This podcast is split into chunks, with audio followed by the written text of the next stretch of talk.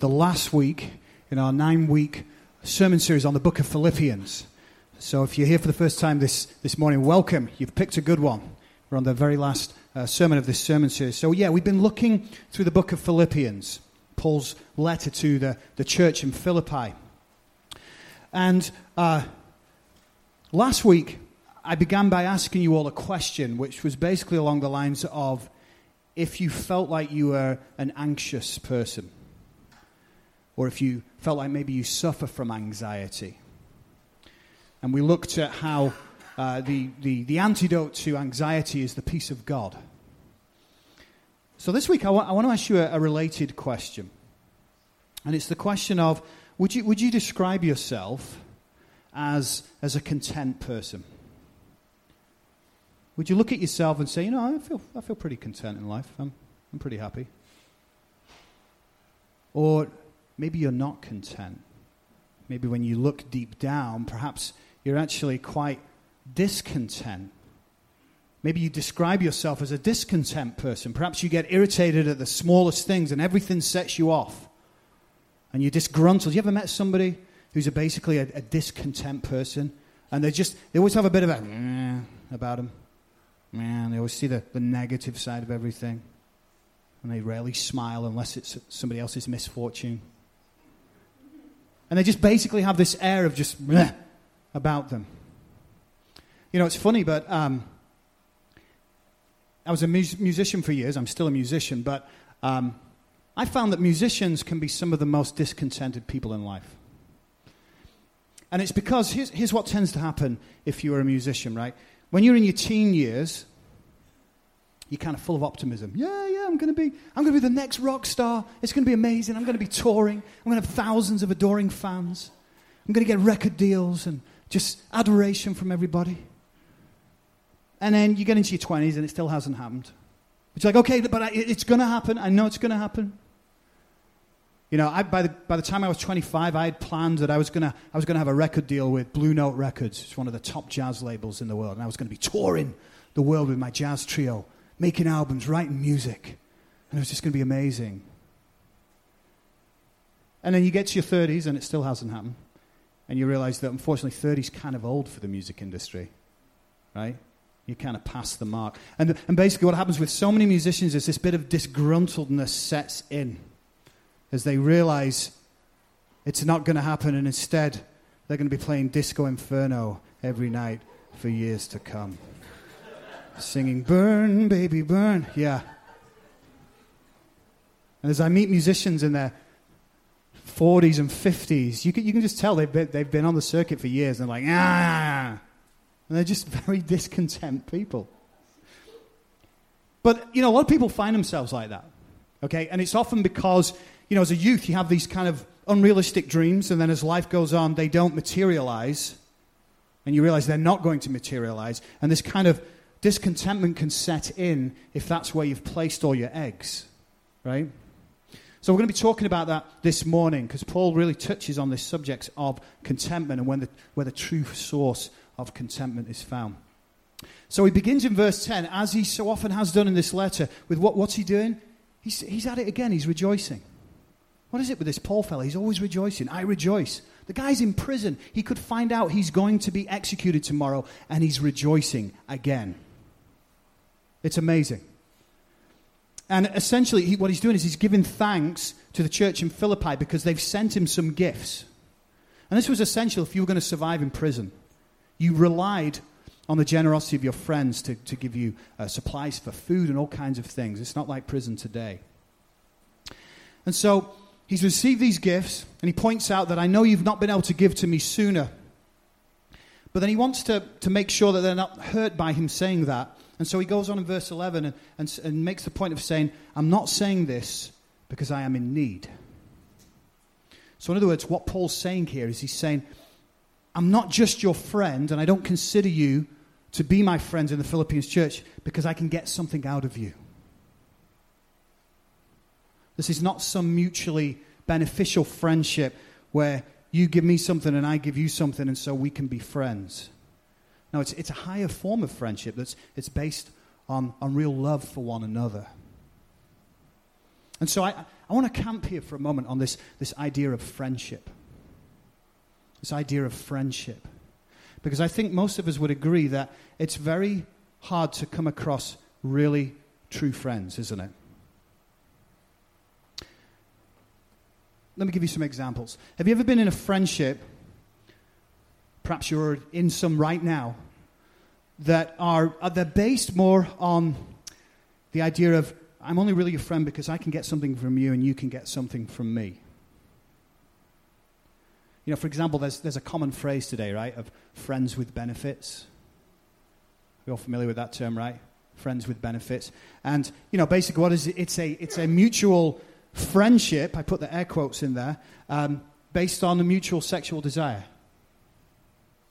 And the, the only problem with this kind of form of friendship, if we can call it that, is that once one tires or becomes bored of the other, the friendship is over. And inevitably, somebody ends up getting hurt and feeling used. What about friendships that are based on mutual interests, such as sports? Right? Maybe you play, play a sport together. I have um, people I train with in my karate club who I would call friends, but interestingly, outside of karate, the club, we're, we're never really in touch with each other. Our friendship is based about around our mutual interest in a certain thing. Or perhaps you have friendships based around the fact that you have kids who are the same age.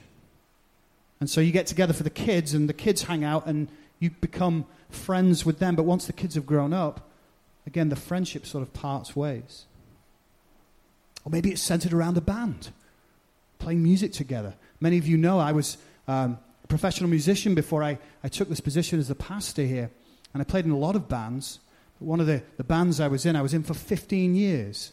And when I took the position here, I had to uh, quit the band because it just wouldn't have been realistic for me to be gigging on the weekends and trying to do this. And ironically, in the six months I've been here, I've probably spoken with a handful of those people, maybe once or twice. And even then, it's a text.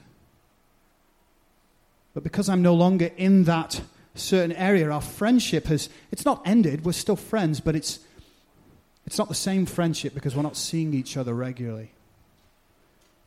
And so there are, there are different kinds of friendships, aren't there? And I think we'd all agree that a true friend is a rare gem. Aristotle, he identified three kinds of friendship that he called the good, the pleasant, and the useful. That's not the good, the bad, and the ugly, by the way. Although I'm sure we all have good, bad, and ugly friends. But no, Aristotle identified the good, the pleasant, and the useful. And he saw, he saw the good as the best form of friendship. This is the real, genuine type of friendship that is not based on what you can get out of each other, but on the fact that you just enjoy each other. He saw the lowest form of friendship uh, was, was the useful and actually the most common form of friendship that m- most of us have these kind of friendships, where it's, it's utilitarian in, pers- in purpose. In other words, it's like, hey, you do something for me, I do something for you. We hug at the end of the day, we're old friends, I kiss the cheeks, all right, see you tomorrow.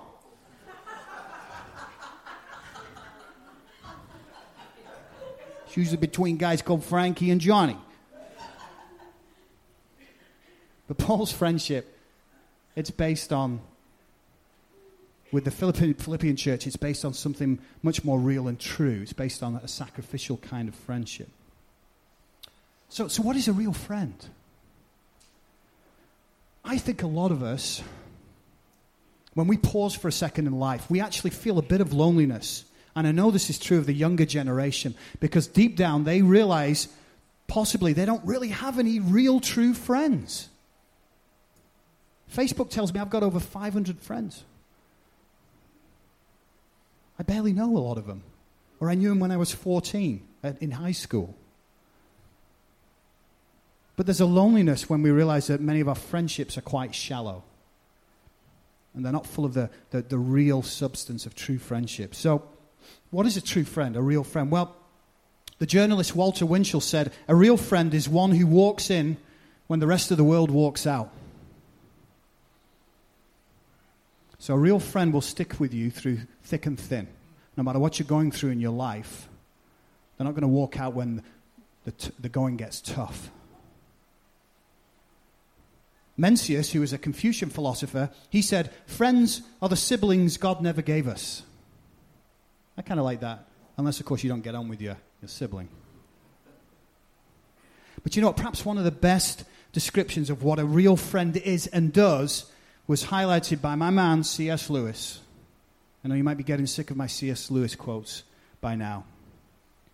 But C.S. Lewis, he explains that a true friend will draw out a side of you that only they can.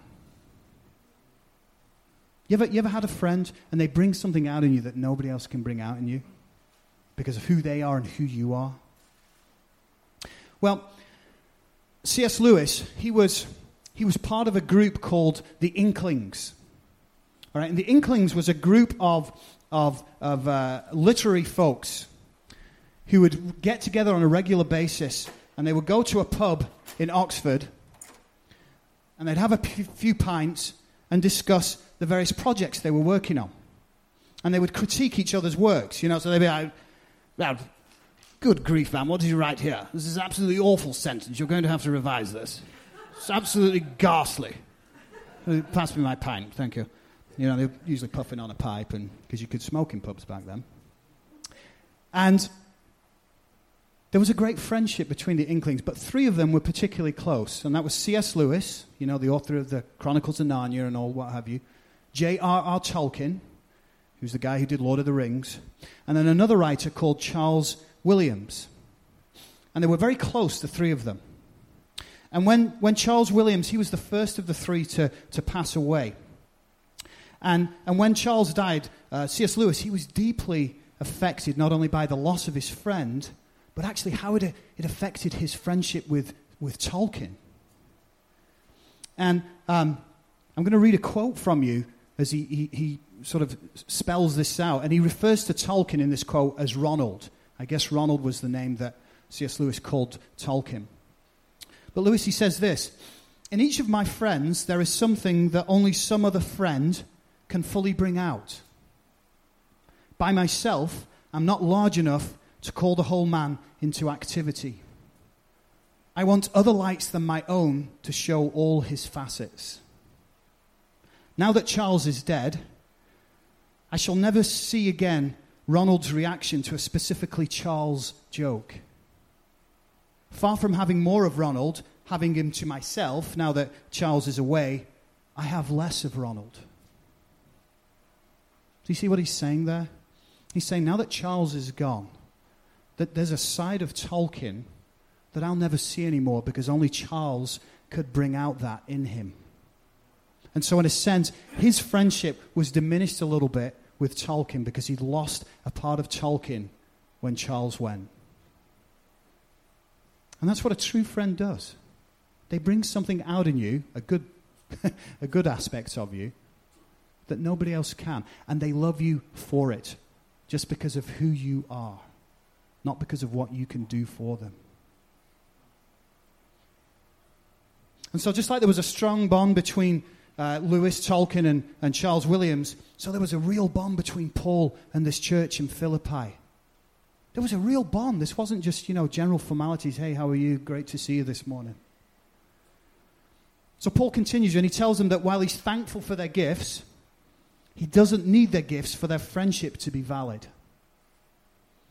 And he says, I have learned to be content whatever the circumstances. I know what it is to be in need, and I know what it is to have plenty. I've learned the secret of being content in any and every situation, whether well fed or hungry, whether living in plenty or in want. So listen to that. That's pretty impressive. Paul's saying,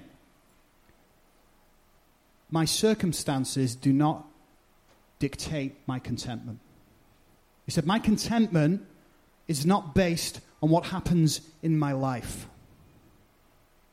It's actually based on something deeper, something higher. And notice that he begins by saying, I have learned to be content in all circumstances. I've learned. So, Paul, he wasn't born being a content person. He, he wasn't naturally uh, leaning towards contentment. It was something, something that he had to learn. That's a good lesson for us all to remember that some, you know, contentment is something that we can learn, we can practice. We have to make an effort with it. It's not always going to happen naturally on its own. You're not going to wake up tomorrow and suddenly be like, hey, I'm really content. It just popped out of nowhere. No, it's something you have to learn.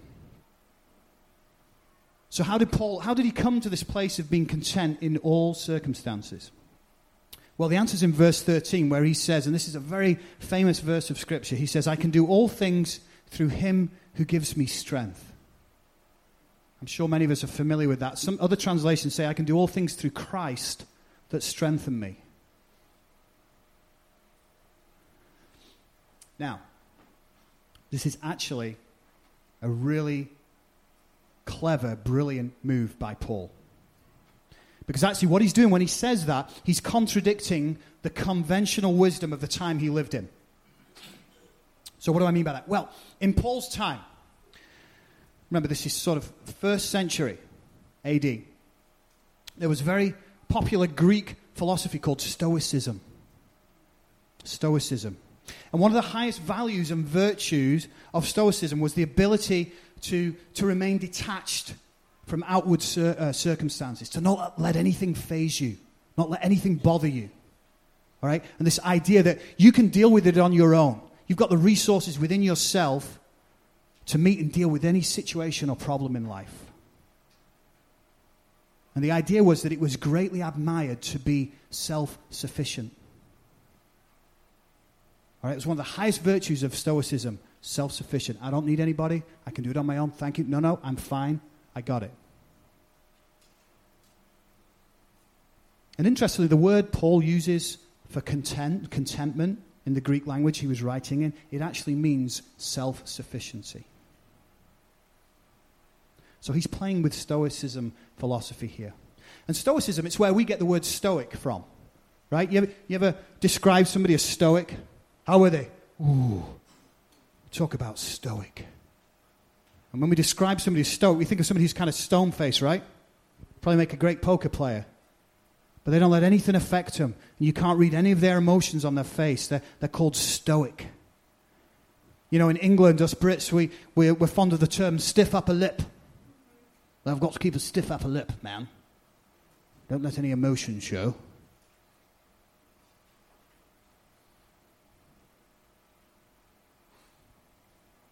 you know, recently I was talking with somebody who attended a funeral of, of somebody I kind of sort of secondhand knew, who tragically she'd lost her, her son unexpectedly. The son was only in his, his 20s. And my friend had gone to the funeral, and I asked after, how did it go? And his mum had delivered a, uh, a eulogy. And she said, oh, she was, she was just amazing. Unbelievable, fantastic. She delivered an amazing eulogy, and she just, she never lost it for a moment. We, we think that's a good thing, don't we? We think it's great to keep it together. Don't fall apart. And it's funny, but in modern day society, we, we, we still embrace this philosophy of Stoicism, whether we realize it or not. We admire self sufficiency.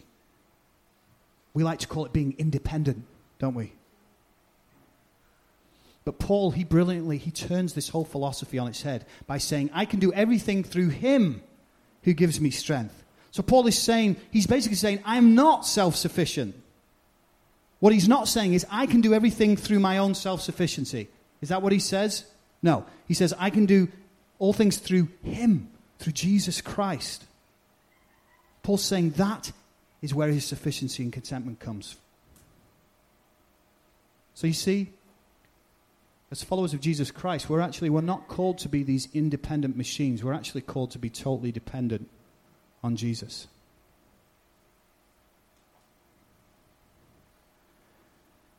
But there's such a pressure, isn't there, in society today to have it all together. Don't break down. Don't let it out. Don't let people see the cracks. And I think ultimately it's because we're uncomfortable going there. When somebody breaks down, we're uncomfortable. When you see a grown man weeping, you become uncomfortable. You know, back in, in 2005, so 13 years ago, I lost my mum. And I agreed, I agreed to do a reading at the funeral. I was a little apprehensive, but I, I, I decided, no, I want to do this. I want to honor my mum by doing one of the readings. And I was, it was a reading from 2 Timothy, the second letter to Timothy, from chapter 4. And as I got to the words that read, For I am being poured out like a drink offering, and the time has come for my departure, my voice faltered. And I felt, I felt the tears start to well up in my eyes. And then that frog, you know, that comes in your throat when you're overwhelmed with emotion and, and it starts to choke the words. That all came over me. And I was stood in front of a, probably two, three hundred people. And I really struggled to, to finish that reading because I was, I was overwhelmed with the emotion of thinking of the fact that my mum was being poured out like a drink offering and that the time of her departure had come. And as I struggled to get through that reading, I realized that I was feeling the pressure of, you got to keep it together. This is what people expect of you. And the tears began to flow. I started weeping in front of everybody as I tried to finish the reading. And I realized in that moment that I had no self sufficiency of my own. I had no power of my own. The only thing that was holding me up, as I read, was Him.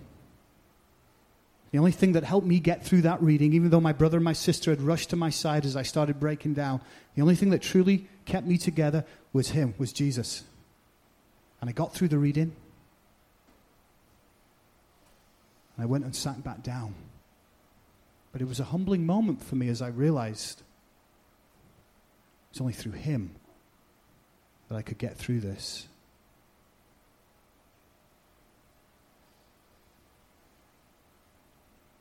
So, as we continue through the rest of this passage, verses 14 to 18, Paul's he's thanking the Philippian church for sticking with him and supporting him when no one else did.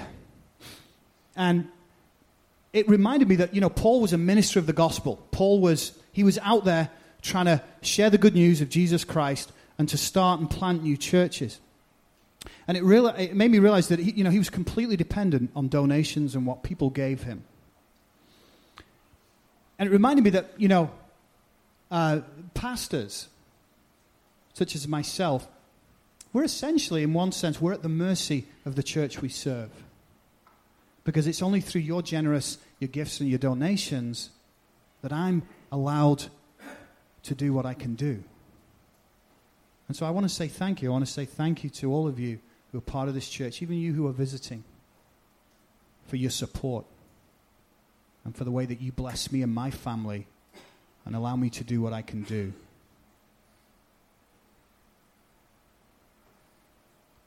So, Paul, he's thanking the church, saying, Thank you for these gifts, but he knows that he can't materialistically give them anything back. He's in prison. And this is why he says in verse 18, And my God will meet all your needs according to his glorious riches in Christ Jesus. So he says, My God, look what I can give you. This verse is it's often misinterpreted, and it's really the prosperity gospel preachers, they love this verse. You know? God will meet all your needs according to his glorious riches. So these prosperity preachers, they love to camp on this verse, right? They love to be, folks, you just give your money to the church and the Lord's going to bless you. Give him your last cent and he'll multiply it. He's going to bless you. I just know, I, I'm feeling, I know he's going to bless you. Just give me all your money. Remember, the more you give, the more blessed you are. And they will use this verse. Remember, what does God say? He's going to meet all your needs. Well, it's misinterpreted, isn't it? Because we have to look at this verse in light of verse 13 and what Paul means by needs. So when he says, um, God will meet all your needs, what Paul means is that God will supply you with the greatest need of all. What is that? It's the ability to face all circumstances through the one who gives you strength. That's what Paul's talking about. He's not saying you're just going to be blessed and nothing bad's going to happen in your life and everything's going to be hunky dory. No, he's saying when those circumstances come up, circumstances in your life that seem impossible, insurmountable, God will be the one to give you strength in those times. Won't come from your self sufficiency, it'll come from His all sufficiency. So, as we wrap up here, I want you to remember a few things that contentment is something we can learn. And I want to leave you with three practices, three points that I think will help you get there. So, number one, get in the habit of giving thanks. We just came off Thanksgiving weekend, didn't we? Get in the habit of giving thanks or rejoice, as Paul says. Naming and claiming things you can be thankful and grateful for is a powerful antidote to discontentment. If you're, if you're feeling grumpy and sorry for yourself, start thinking about what you can be thankful for. And it doesn't matter what circumstances in your life, there are always things you can be thankful for. Number two, stop trying to be so independent all the time. Seriously, stop it. No, no, you know, what, what's the classic New England phrase? I'm all set. hey, can I help you? I'm all set. Stop it. You're not all set. Learn to be dependent on each other. Learn to be dependent on Jesus. And learn to be dependent on the church. If you're part of a church, use the church to help you. You can bless the church, and the church can bless you. But one of those self telltale signs of a, a spirit of independence, of self sufficiency, is this whole idea of like, I'm all set. No, no, no, I'm fine. I, you know, I, am good. And what, you know, what do we try to do? We try to mask it with false humility. Oh, no, well, no, I, I, I don't want to be a trouble to anyone. I don't want to bother anybody. I, no, I, am fine. I, I can handle it. No. You know what that is? That's a mask for ultimately you don't want to be seen as weak and needy. But you know what? We're all weak and needy. None of us are as strong as we think we are. And Jesus is saying it's only through him that you can really do anything. So, one, get in the habit of thanks, giving thanks. Two, stop trying to be so independent all the time. Give yourself a break, get some help. And number three, understand that true, lasting, eternal contentment, it's not found in anything you can find in this world. It's only found through Jesus and knowing. And, I, and here's the thing I know what you're thinking. Well, I, I know a number of people who don't believe in God, and they're some of the most content people I've ever met. I know my brother's one of them. My brother's done very well for himself, financially in a great place. He's got a great wife, two great kids, just moved into a nice house, good job. He's looking to retire at 50. He's one of the most content people I know and yet he's an atheist. He doesn't believe in God. There's just one small issue with all that. There's one, one little kink in the armor there. His contentment is conditional, it's conditional on his circumstances. What if something happened to his finances? Or God forbid, something happened to somebody in his family or his job? Would he still be content? The answer is probably no, because his contentment is based on the wrong thing. It's on things that don't last.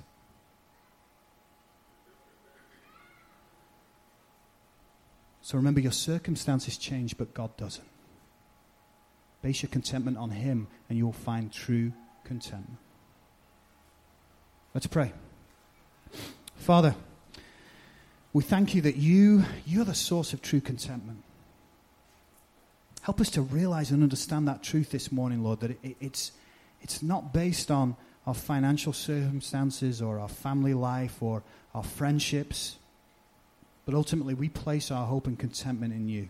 And I pray for us all this morning that if, if there are people who are in a place of feeling discontentment, if they're disgruntled, I pray, Lord, you just speak to their hearts about the things they can be thankful for and the fact that you love them, that you are their friend and that your friendship with them is not based on what you can do for them. It's based on the fact that you just love them for who they are because you created them. So I ask, Lord, that you would bless us today and help us to learn contentment. Through Jesus Christ we pray. Amen.